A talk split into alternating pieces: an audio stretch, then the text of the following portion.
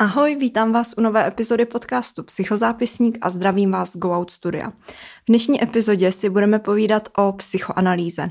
Bude to zase jedna z epizod, eh, které se týkají různých psychoterapeutických směrů a dneska to bude jeden z těch známějších, jeden z těch historičtějších a to právě psychoanalýza.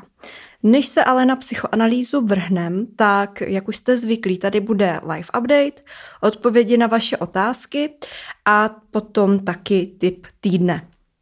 Rozhodla jsem se, že tady bude ještě jeden takový segment v podcastu. Nevím, jestli tady bude úplně pravidelně, protože třeba u toho typu týdne jsem si trošku zkomplikovala život, protože občas nemůžu na nic přijít, tak se vás pak třeba ptám na Instagramu a některé ty typy týdne jsou spíš od vás než ode mě. Z toho důvodu bych tady tady ten segment chtěla mít třeba jenom občas a bude to vlastně takové překvapení. Já vám řeknu po tom typu týdne, co to bude, čeho se to bude týkat, abyste prostě se měli na co těšit, abyste měli nějaký překvapení. No a teďka už se asi půjdeme mrknout rovnou na ten live update. Eh, pokud třeba psychozápisník neznáte, posloucháte ho teďka poprvé, eh, nebo jste ještě neslyšeli zase tak moc epizod, protože ve starších epizodách tady to není. Já v rámci live updateu povídám o svém životě, povídám o tom, co se mi zrovna děje, nad čím třeba přemýšlím, co řeším a občas povídám třeba i o škole, protože psychozápisník není jenom o psychologii a o různých psychologických tématech, ale i o studiu psychologie. Eh, já taky většinou říkám před live updatem, nebo občas to říkám, že pokud vás tady to nebaví, tak to můžete přeskočit, protože Eh, zkrátka 100 lidí 100 chutí, každého baví trošku něco jiného, ale vím, že tady jsou i posluchači, eh, které tady to baví a zajímá a je to takové zpestření toho podcastu, takže z toho důvodu to tady je. A abych vám řekla pravdu, tak já když poslouchám nějaký podcast, tak já mám teda taky raději takové ty edukativní nebo hm, možná i třeba rozhovory s hosty, kde se dozvím nějaké nové informace, ale taky si ráda poslechnu třeba o životě toho, kdo ten podcast nahrává, co se mu zrovna stalo, nebo nějaké zážitky ze života, zkušenosti, nebo třeba i vtipné historky a tak. No a teď už teda půjdeme opravdu na ten live update. Uh, já musím říct, že já jsem teďka podcast nenahrávala docela dlouho. Řekla bych, že jsem nenahrávala třeba dva týdny, možná i trošičku díl, protože jsem byla pryč, byla jsem na týden na horách, uh, na Šumavě, uh, kde to bylo teda krásný a moc jsem si to tam užila. A minulý týden už jsem měla nahrávat, ale kvůli silným větrům a takovým nešvarům počasí jsem se rozhodla, že raději do Prahy nepojedu, protože jsem jezdím vlakem. A vy, kteří někam třeba dojíždíte vlakem, tak určitě víte, jaký to je, když prostě jsou nějaký takovýhle výkyvy počasí a silný větry, Uh, myslím, že jsem nakonec udělala docela dobře, protože pak večer ve zprávách uh, právě byla reportáž tady z Prahy z Hlaváku, kde byl nějaký pán, který měl jet uh, jako stejným směrem jako já a říkal, že už čeká čtyři hodiny na ten vlak. Takže jsem ráda, že jsem si to takhle mohla přesunout. Akorát teda musím říct, že je to pro mě zase malinko nezvyk, jak jsem teďka dva týdny nenahrávala, tak jsem si prostě odvykla, tak možná mi to chviličku bude trvat, než se tak zase jako rozpovídá povídám, jak jste zvyklí. Takže eh, k té Šumavě. Byla jsem na Šumavě, byla jsem tam lyžovat, byla jsem po dlouhé době lyžovat, protože samozřejmě uh, situace je teďka taková, jaká je. Konkrétně myslím situace ohledně třeba koronaviru, uh, takže to lyžování nebylo zas až tak dostupné, nebo třeba nešlo u nás vůbec lyžovat ani vycestovat a tak. Takže jsem byla moc ráda, že jsem si mohla zalyžovat, zjistila jsem, respektive myslela jsem si, že my jsou malí lyžáky, Trošku jsem si to tam protrpěla pak ke konci, protože, abych vám řekla pravdu, já jsem trošku jako líný člověk a nejsem úplně zvyklá lyžovat celý den a dřív jsem jezdila lyžovat s našima a prostě to vypadalo tak, že jsme si dali jako třikrát tu sjezdovku, jsme jí sjeli a pak jsme šli do bufíku, takže tady na to já jsem spíš zvyklá, ale teďka jsem jela s mým přítelem, takže to vypadalo trošku jinak. A pak ke konci už mi hrozně bolely nohy v lyžákách a myslela jsem si, že mi jsou malí, že mi nějakým zázrakem ještě jako vyrostla noha, což by bylo divné divný, ale stát se to může. A pak jsem zjistila, že v těch lyžákách byly dvoje vložky, takže malí nejsou, ale z nějakého důvodu tam byly dvoje a uvidíme příště, až půjdu lyžovat. Uh, jestli mi budou a snad se mi bude lyžovat uh, trošku líp, protože to tam bylo nepříjemný, ale jinak jsme tam chodili i na různé procházky, je tam krásná příroda, to určitě všichni víte, já jsem byla sama teda na Šumavě poprvé, takže to pro mě bylo něco nového a moc jsme si to užili. Ale proč vám tady o tom vůbec vyprávím? O těch lyžákách to upřímně ani moc nevím, protože to není moc zajímavá historka, spíš to zase ukazuje jako trošku na uh, moji inteligenci, kdy vůbec mě třeba nenapadlo se podívat, jestli tam nejsou dvoje ložky, prostě jsem to brala, že mi vyrostla noha. No, uh, každopádně, proč vám to říkám? Já jsem se pak vrátila, a teďka uh, poslední týden, posledních deset dní, už jsem se zase vrátila do toho svého režimu, kdy jsem tak nějak pracovala na podcastu a mm, hlavně na bakalářce. A chtěla jsem říct i ano, vlastně i na věcech do školy, dělala už jsem i první esej a tak. No a já bych čekala, že když jsem byla týden na horách, že přijedu odpočatá, plná síly, protože tam jsem vlastně skoro nic nedělala, jenom nějaký fakt nutné věci a do školy jsem nedělala nic. No a opak byl pravdou a o tom bych vám tady chtěla dneska trošku víc povídat, protože je to takový uh, psychologický téma. Uh, já jsem teda začala zase víc psát tu bakalářku a mm, jak říkám, myslela jsem si, že budu odpočatá, že mi to půjde a zjistila jsem, že se den ode dne cítím hůř a hůř a že se cítím taková jako úzkostná a ve stresu a že mě kde jaká prkotina maličkost prostě rozhodí a vůbec jsem se necítila jako ve svý kůži po té psychické stránce.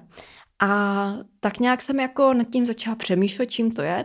Zjistila jsem, že to bude asi teda tím, že cítím jako nějaký stres ze státnice, z bakalářky a prostě i z toho, že vlastně nevím, kde pak budu studovat magistra, jestli vůbec budu studovat magistra, samozřejmě bych chtěla, chtěla bych v Brně, ale uh, protože jsou pak přijímačky na magistra, tak uh, je to všechno takové nejisté, což já úplně nemám ráda. Ono ostatně, kdo to má rád, že? No a myslím si, že v kombinaci s nějakým dlouhodobějším stresem uh, se mi to tak nějak jako nahromadilo a teďka to tak nějak propuklo v nějaký jako úzkosti. Uh, nechci tady zase hned jako, aby říkat, nebo aby to znělo, že je mám nějak diagnostikovaný, nebo že nějaká úzkostná porucha, to si nemyslím. Akorát prostě zažívám víc negativních emocí než jindy a je pro mě i těžší se jako odhodlat k tomu třeba psát bakalářku, udělat nějakou práci, soustředit se na to, po pěti minutách bych se na to nejraději vykašlala a tak. Uh, takže mluvím tady o tom zase z jednoho jednoduchého důvodu a to proto, protože mně občas přijde, že když třeba poslouchám jiný podcasty nebo koukám na YouTubeový videa, zkrátka když vezmeme nějaký influencery, tak mně přijde, jak kdyby občas byly jako nad lidi a vůbec tady ty emoce a psychické stavy nezažívali. Uh, mimochodem, já si teda nemyslím, že byla úplně influencer, ale mm, je to takový jakoby příklad, že zkrátka, když takhle slyším někoho cizího uh, mluvit, tak uh, a je to prostě někdo, kdo vystupuje na internetu, což jako já jsem, tak občas mám pocit, jak kdyby ty lidi zažívali jenom příjemné věci. Třeba i Instagram v nás nebo ve mně takovýhle pocity vyvolává občas. Uh, tak jsem to tady chtěla říct, protože prostě je to normální a patří to k životu. Ale taky jsem chtěla připomenout, že pokud něco podobného třeba zažíváte, nebo vás trápí eh, něco jiného, eh, co se týče psychiky, tak je hrozně důležitý to začít řešit. A to co nejdřív. A to já jsem začala dělat, začala jsem se víc zaměřovat na svůj životní styl, protože i to může mít veliký vliv na to, eh, jak se cítíte, ať už fyzicky, tak i psychicky. Takže se snažím teďka jíst zdravě, to mi mimochodem moc nejde, jim pořád dost jako nezdravě, ale snažím se jíst zdravě a snažím se omezovat kofein a, a zaměřit se na uh, spánek kvalitní a pohyb a tak. A teda povím vám, je to docela náročný. Zkouším nějaký bylinky, ale o tom bych vám chtěla říct, když tak až později eh, na Instagramu, protože já mám vždycky pocit, že už je to lepší a pak se mi stane nějaká blbost, která by mě dřív třeba rozčílala na pět minut, ale pak bych to přešla a teď jsem s ní tři dny rozhozena. Takže, mm, takže zatím nevím a dám vám vědět eh, třeba v další, respektive v další epizodě ne, to budu nahrávat dneska, tak pak v té po té další, a nebo na Instagramu, ale určitě bych vám chtěla dát vědět, co mě eh, tady na ty úzkostní stavy pomáhá a co třeba naopak ne, nebo co mi škodí. Zatím jediný, co jsem vypozorovala, tak je to, že kofein mi škodí, ale to už jsem věděla. a pak taky to, že mi hodně pomáhají procházky, obzvlášť procházky v přírodě. Tak, eh, to by byl dnešní eh, live update a já teďka už přecházím na vaše otázky. Tak první otázka zní, sice to není k tématu, ale zajímal by mě rozdíl mezi psychopatem a sociopatem. Tak já jsem si tady k tomu našla podklady, protože, abych vám řekla pravdu, tak tady to není úplně oblast, ve který uh, já bych si nějak jako věřila, nebo bych o ní věděla hodně, takže jsem si tady k tomu našla nějaký podklady. A ty říkají, že zjednodušeně řečeno lze říci, že psychopat se se svým nastavením narodil, zatímco sociopat rysy svého patologického jednání získal během života. A to ať již v reakci na okolí, nějaké trauma, a to jak fyzické, tak psychické. Psychopatologickou osobnost lékaři dokáží poznat podle toho, že nemá vyvinutou tu část mozku, která souvisí s emocemi. Je takzvaně citově plochý, nedokáže přiměřeně reagovat na okolí. Prostě na to v uvozovkách nemá buňky. Sociopatie může souviset například se zneužíváním nebo nějakým prožitým traumatem. Sociopat na rozdíl od psychopata tuší, že jeho chování není v pořádku, ale jinak to neumí. Zároveň z toho ale nemá výčitky svědomí. Sociopati jsou náchylnější k úzkostem, takže se jim ve stresových situacích nedaří. Častěji se uchylují k výbuchům hněvu a urážkám, zatímco psychopat umí s lidmi manipulovat, aniž by působil jako hrozba. Sociopati nemají empatii, stejně jako psychopati, ale cítí hněv a stres jako všichni ostatní. Takže ve zkratce asi takhle.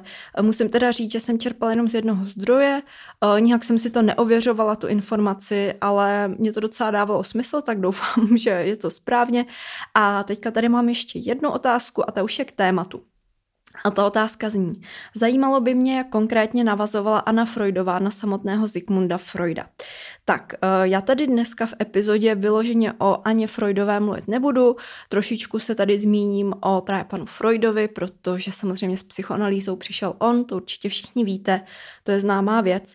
A já jsem o Aně Freudové dělala kdysi dávno uh, bonus na Hero Hero, uh, respektive na Patreon, teďka už je o psychozápisník na Hero Hero, tady to bylo ještě v dobách, kdy byl na Patreonu, jenomže já se ráda nalákala na to Hero Hero, ale tady ten bonus už tam nenajdete, protože já jsem těch bonusů měla hrozný kvanta a nechtělo se mi to všechno zálohovat a znova nahrávat někam, takže tam jsou jenom vybraný bonusy. A obávám se, že tady ten o významných ženách, um, o významných ženách v oblasti nebo oboru psychologie tam není ale mrknu se vám na to a e, kdyby jo, tak vám to napíšu do popisku. Každopádně teďka odpovím na tu otázku, ale jinak teda musím říct, že teďka i na Hero Hero tvořím docela zajímavý bonusy, takže jestli tam ještě e, nejste odběratelem, tak určitě se na to běžte mrknout, myslím, že to za to stojí. Tak, e, ta otázka teda zněla, jak konkrétně navazovala Anna Freudová na samotného Sigmunda Freuda tak teda Anna Freudová navázala především eh, na otcovu práci Já a ono z roku 1923, eh, který se zde zabývá svým modelem psychických instancí. Eh, vlastně ty psychické instance, tak to je ono, já a Nadia. A svou pozornost nejprve soustředila na problém, jaké obrany užívá ego v analytickém procesu vůči impulzům z it, vlastně z toho ono, které psychoanalytická technika probouzí a vyvolává. Úkolem analytika bylo podle Freudové především interpretovat tyto obrany, odhalit je pacientovi, tím je zlikvidovat a přimět ho tak k nádhledu, jaký pudový impuls vlastně trápí. Problém je, že některé obrany ega jsou nevědomé a také, že některé obrané techniky jsou vrostlé přímo do charakteru člověka. Proto se interpretace soustředuje především na tyto aspekty ega a proto se také psychoanalýza vlivem Freudové pozvolna přetransformovala na ego psychologii. Protože takzvaný pudový impuls eh, původní předmět zájmu freudovské psychoanalýzy prakticky zcela ustoupil do pozadí. Vrůstání obran do charakteru také umožnilo přesun pozornosti analytiků k normální osobnosti. Klasická freudovská analýza se soustředovala naopak na psychopatologii. Své poznatky o obranách ega Freudová shrnula především do přelomové práce Ego a obrané mechanismy z roku 1936, která je považována za jedno ze standardních děl o psychoanalýze. Vlastně v tomto díle rozšířila deset základních obraných technik ega A to na vytěsnění, projekci, reaktivní výtvor, popření, přemístění, izolaci, potlačení, sublimaci, regresi a uh, ageování. Eh, mimochodem eh, tady o těch obraných eh, reakcích ega se budete učit i pak na psychologii, nebo možná už jste se učili, záleží, jestli ji teda studujete, nebo to zatím máte v plánu a určitě je fajn vědět aspoň třeba, mm, co to znamená, co to znamená třeba vytěsnění projekce, popření a tak dále k přijímačkám, protože já mám zrovna pocit, že jsem to měla u přijímaček. Tak, eh, to by byla teda odpověď na tu otázku, jak Anna Freudová navázala na svého otce Zygmunda Freuda. A já už tady pro vás mám tip týdne. Eh, je to zase hned několik typů týdne a úplně prvním typem je kniha od mojí milé posluchačky Ivetky a jmenuje se Život je někdy uh, jako. A já se omlouvám, já jsem teďka zapomněla její příjmení, ale zase najdete to napsané v popisku a ono třeba kdybyste si ji chtěli přečíst, tak ji najdete jak v knihkupectví, tak i na internetu a stačí tam napsat životy někdy jako tři tečky kniha a určitě vám to najde. Uh, to se omlouvám, jsem tady trošku jako málo připravená. Měla bych to příjmení vědět, ale vy, kteří mě třeba znáte nebo posloucháte podcast eh, déle, tak možná víte, že já mám hroznou paměť na jména, uh, takže jsem ráda, že jsem si zapamatovala vůbec něco. Každopádně bych vám tu knížku chtěla moc doporučit. Já jsem ji podpořila v předprodeji, protože Ivetka si ji vlastně sama vydávala, respektive měla na to sbírku, aby se ta knížka mohla vydat. A e, podařilo se a mě se teďka dostala do rukou v elektronické podobě a přečetla jsem ji za jeden večer. A musím říct, že jsem v začátku čekala, že to bude taková oddechovka, respektive, že tam budou i nějaké, jako, jak bych to řekla, zápletky nebo zvraty, nějaké malé drama, ale spíš jsem čekala, že se u toho jako zasmějou a dobrý. Ale nechci tady úplně spoilerovat, ale dočetla jsem tu knížku a bylo mi spíš do pláče než do smíchu, takže Určitě je to zajímavá kniha z pera mladé autorky, mladé budoucí paní učitelky, takže vám to můžu doporučit. Je to jedna, která, jak už jsem říkala, vtipný, ale zároveň se tam rozebírají i některý takový právě psychologický témata, ale je to podaný tak jako ze života. Právě jak kdybyste třeba koukali na film nebo si četli prostě příběh někoho, není to jak učebnice samozřejmě. Takže to rozhodně můžu doporučit, určitě si ji běžte honem přečíst, tady tu knížku. No a pak tady pro vás mám ještě tip na knihu od posluchače, takže za tip moc děkuju. A mimochodem, pokud jste mi na Instagram psali uh, nějaké tipy, které bych tady měla zmínit a nezmínila jsem je dneska, tak nezoufejte, já je budu sdílet postupně, protože mi jich přišlo hodně a přijde mi škoda tady zmínit třeba jenom dva, takže to budu zmiňovat postupně podobně. No a dneska bych vám tady chtěla povědět ještě o knize Doufejme v to nejlepší od autorky Setervolové, eh, kdy tady paní autorka využívá terapeutickou firmu a velmi sugestivně vzpomíná na dobu náhlého umrtí manžela a vyrovnává se s touto životní krizí. Kniha krásně ilustruje fáze krize.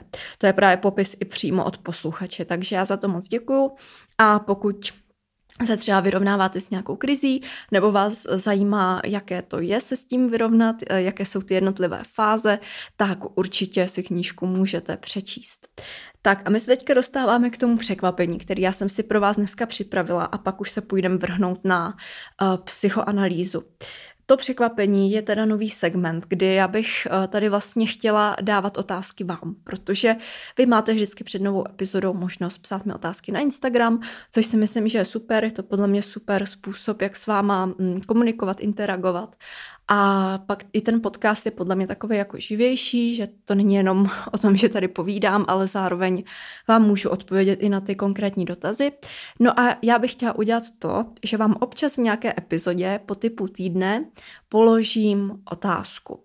Vždycky vám tady řeknu, o co jako jde a budu ráda, když mi pak napíšete na Instagram nebo na e-mail Uh, poradím vám možná na e-mail, to bude lepší, pokud bych vám třeba delší dobu neodpovídala na Instagramu, protože už se mi tam ty zprávy docela hromadí. A já se teda pořád snažím odpovídat, ale uh, moje morálka docela upadá, takže pokud vám neodpovím, protože vím, že už se mi to u jedné slečny stalo, protože mi napsala e-mail a já jsem si pak všimla, že mi psala i na Instagram se stejnou otázkou, tak uh, mě můžete kontaktovat i na e-mail, zase všechno je v popisku. A uh, moje dnešní otázka se týká vztahu. A když jsem nad tím teďka tak přemýšlela po cestě, tak jsem si říkala, že asi cílí spíš na holky. Ale vlastně ve finále cílí i na kluky a možná kluci o tom budou vědět ještě mnohem víc. Eh, tady ta otázka se týká toho, jestli si myslíte, že holky chtějí spíš takový jako bad guy, nebo jestli je to jenom otázka nějakého, jak bych to řekla, možná neuvědomování si svých hodnot nebo nevyspělosti nebo vlivu výchovy, uh, protože já jsem se tady o tom bavila s mým tačkou, vlastně dneska. A probírali jsme prostě rodinu a tak. A on mi vyprávěl o jednom členovi naší rodiny a právě o jedné ženě z naší rodiny.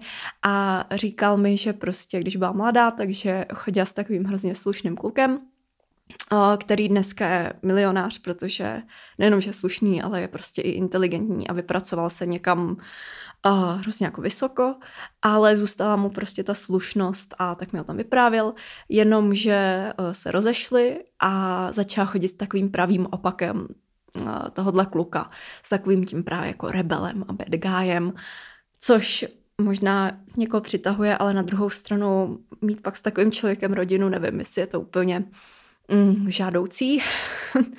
a právě mi táta, táta pak prostě tady to vyprávění zakončil tím, že no ale tak to vlastně asi holky jako víc přitahuje, nebo to jako víc chtějí takovýhle ty jako rebely.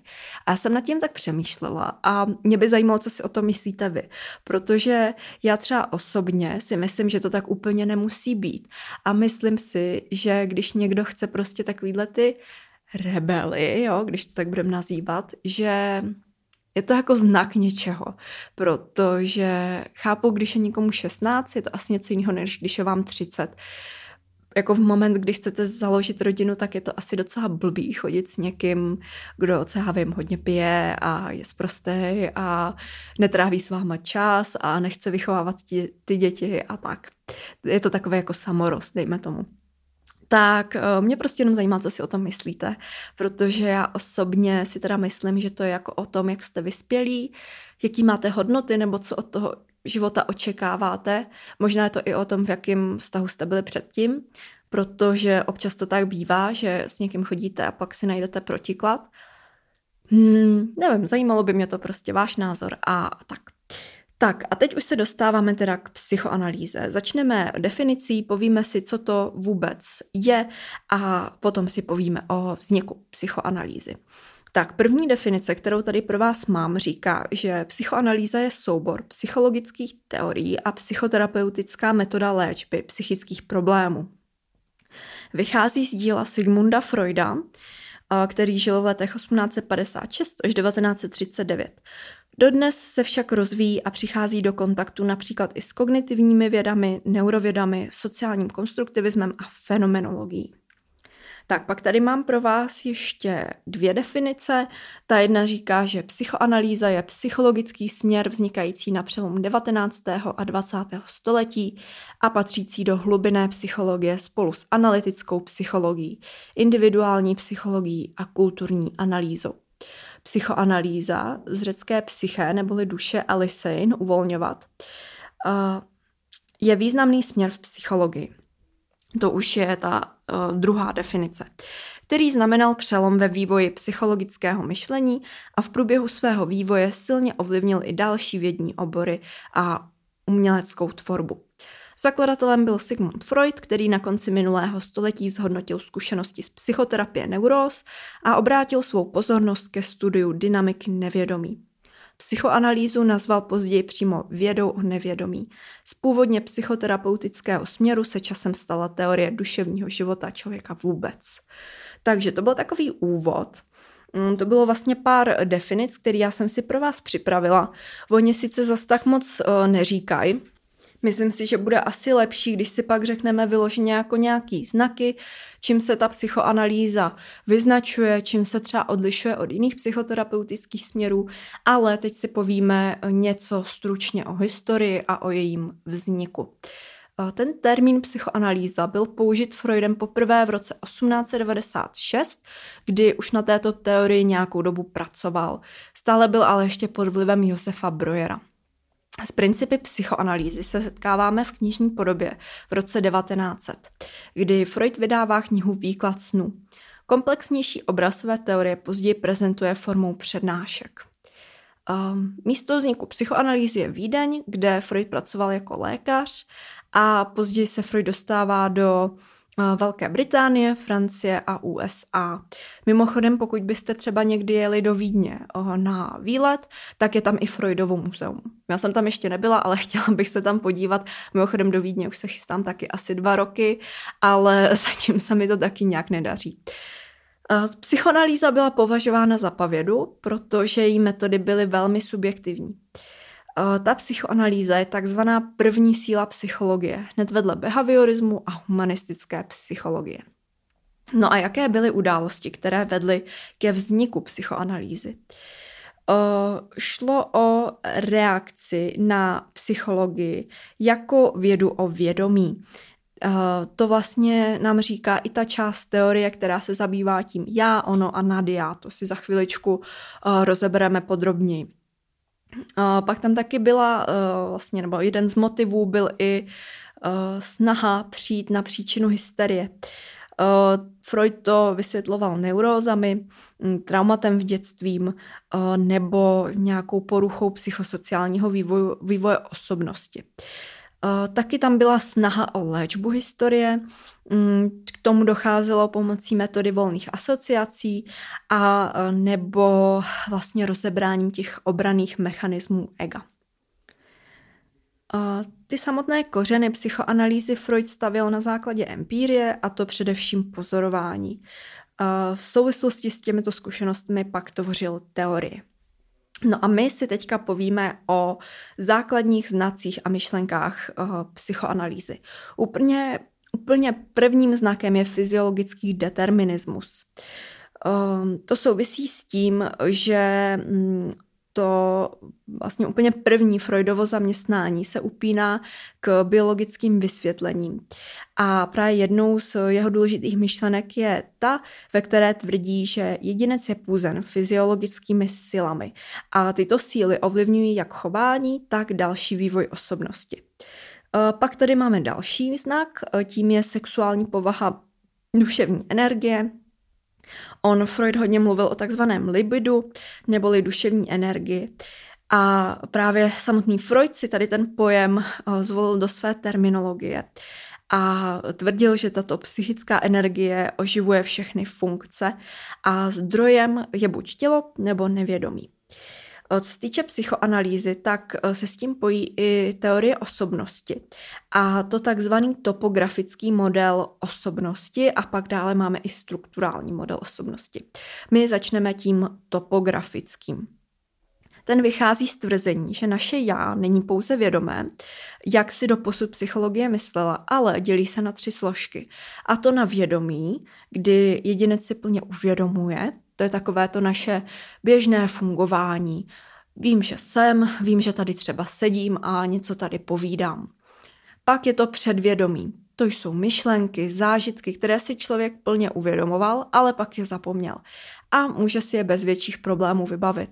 To znamená, že když třeba jdete s někým na kafe a zeptá se vás, co jste dělali předevčírem, tak asi hned to nebudete vědět, pokud to nebude nějaká významná věc, ale za pomocí nějakých vodítek, nebo když si dáte chvilku čas, tak si vzpomenete pravděpodobně, co jste předevčírem dělali. No a pak tady máme třetí složku a to je nevědomí, neboli podvědomí. Tady sem se řadí přání, představy, které už jsou ale mimo uvědomování. Uh, my vlastně tady tento topografický model osobnosti můžeme znázornit i takzvanou Freudovou metaforou ledovce, kde ta vědomá část je vrcholek uh, a vrcholek toho ledovce a největší část je nevědomí, které leží pod vodou. A mezi nimi se nachází to předvědomí.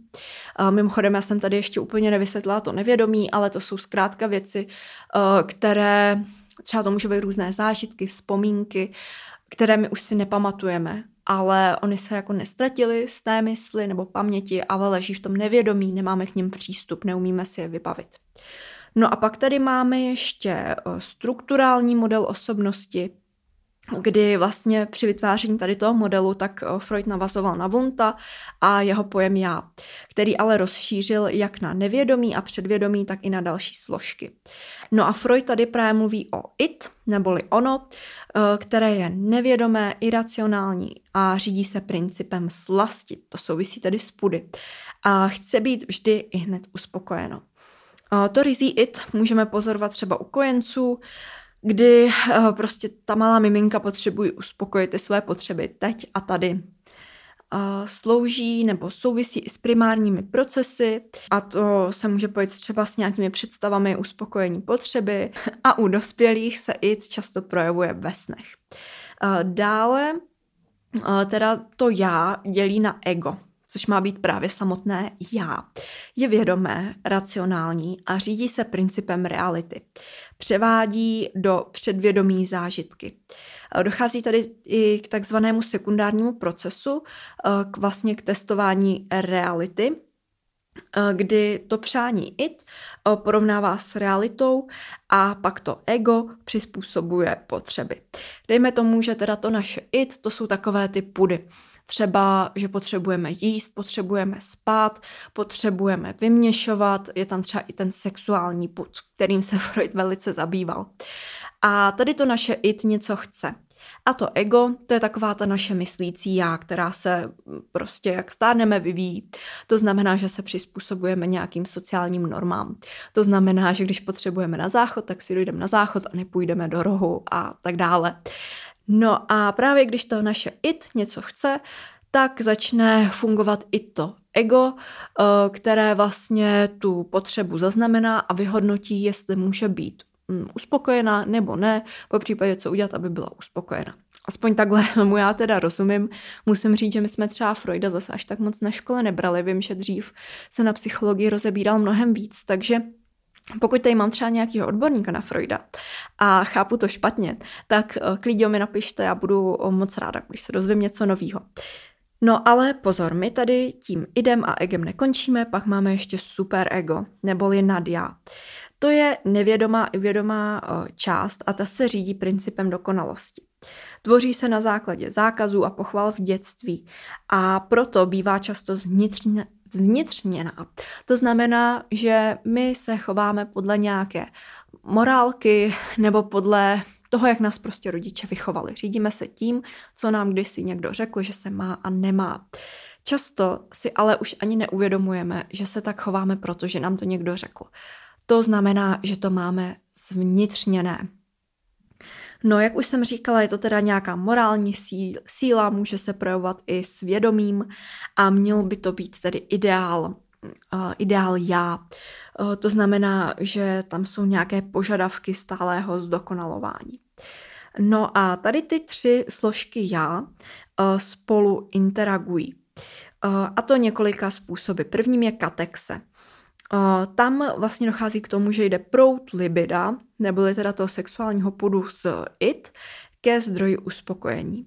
Pak může být i objektová katexe, kdy jde k, nějak, mm, k tomu, že vlastně je člověk uspokojený nějakým vnějším zdrojem, třeba láska k druhému. A pak máme ještě ego katexy a tam je zase naopak vnitřní zdroj uspokojení. To může být třeba sebeláska. No a pak tady máme ještě antikatexy. Eh, ta vzniká v egu nebo v superegu a působí naopak proti katexi idu.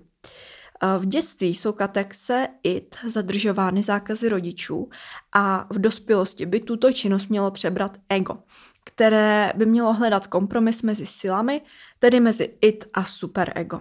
Eh, mně je jasný, že tady to možná zní jako složitě, abych vám řekla pravdu, uh, taky v tom mám trošku guláš, ale věřím, že když si to jako rozepíšete a budete mít takový jako mini návod, co je teda it ego a super ego, takže to nějak dáme dohromady. No a aby toho nebylo málo, tak tady máme ještě takzvané intrapersonální konflikty. To může být třeba konflikt it versus ego, eh, Příkladem může být třeba to, že nějaký malý chlapec chce autíčko, chce ho ukrást, ale bojí se, že ho chytí. Pak máme konflikt it versus uh, superego. Uh, tady může být příkladem, že chlapec chce autíčko, chce ho ukrást, ale hlavě slyší, že krást je špatné. No a pak máme ještě konflikt ego versus superego. Tady třeba člověk chce dělat něco, co hodnotí jako etické, zároveň se ale cítí provinile v důsledku dřívější výchovy, eh, která byla třeba moc přísná. No a takovým dalším klíčovým motivem nebo pojmem pro psychoanalýzu jsou pudy. Já už jsem to tady tak trošku naťukla, třeba u toho sexuálního pudu, toho libida a my si to teďka rozebereme trošičku víc dopodrobna.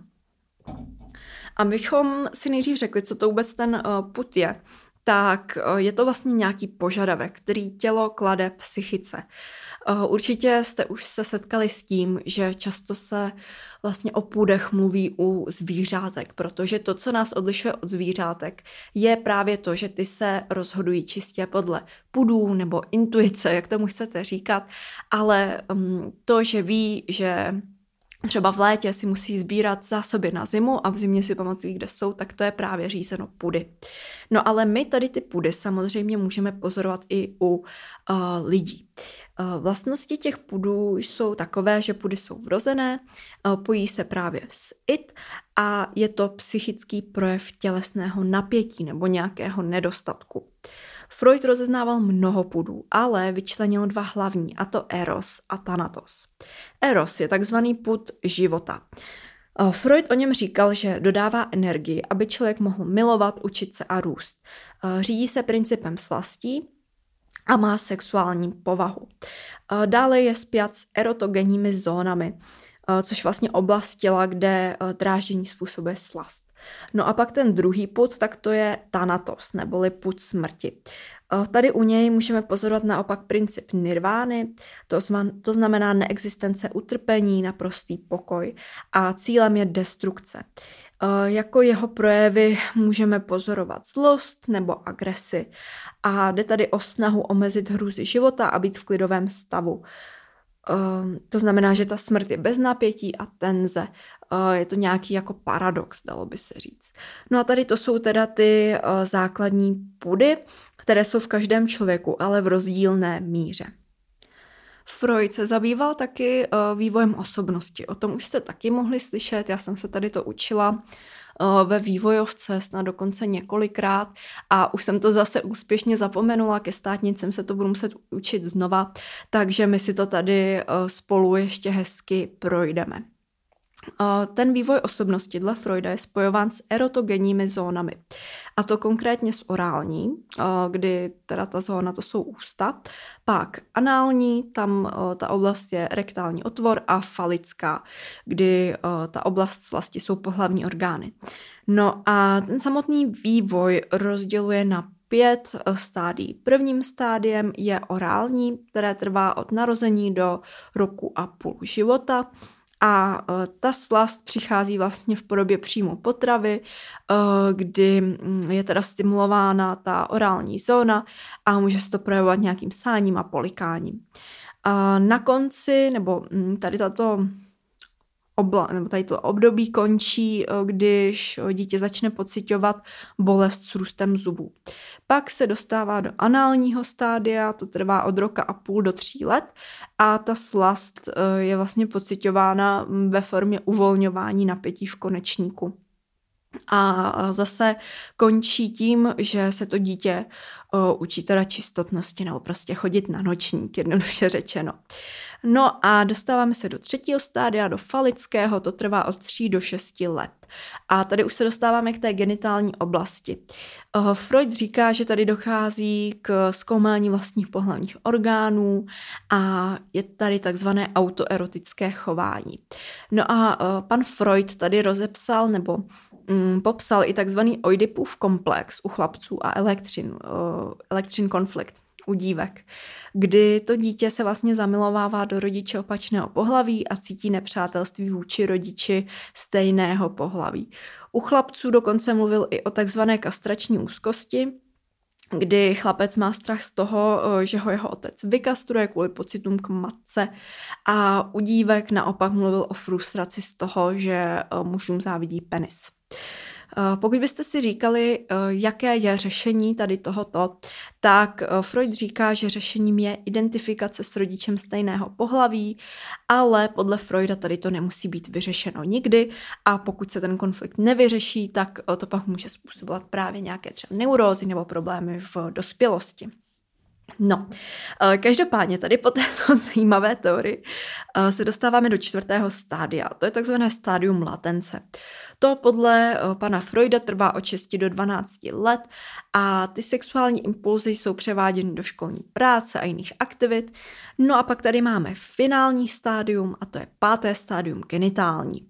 Eh, to tedy trvá od 12 let a dále a tady teda Freud hovoří o pubertě a o navazování pravých erotických vztahů. No, to by bylo asi k psychoanalýze a Zigmundu Freudovi eh, v dnešní epizodě vše.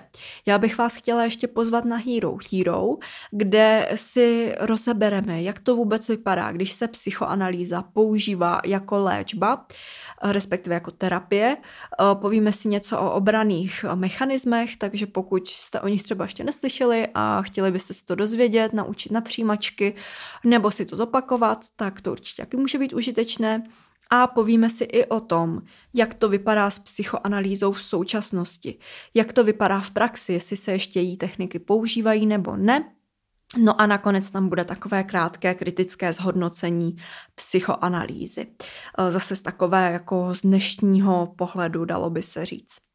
Tak já vám moc děkuji, že jste si tuhle epizodu poslechli. Budu se na vás moc těšit zase u dalších, nebo na Instagramu, nebo na již zmiňovaném Hero Hero. Mějte se krásně. Ahoj.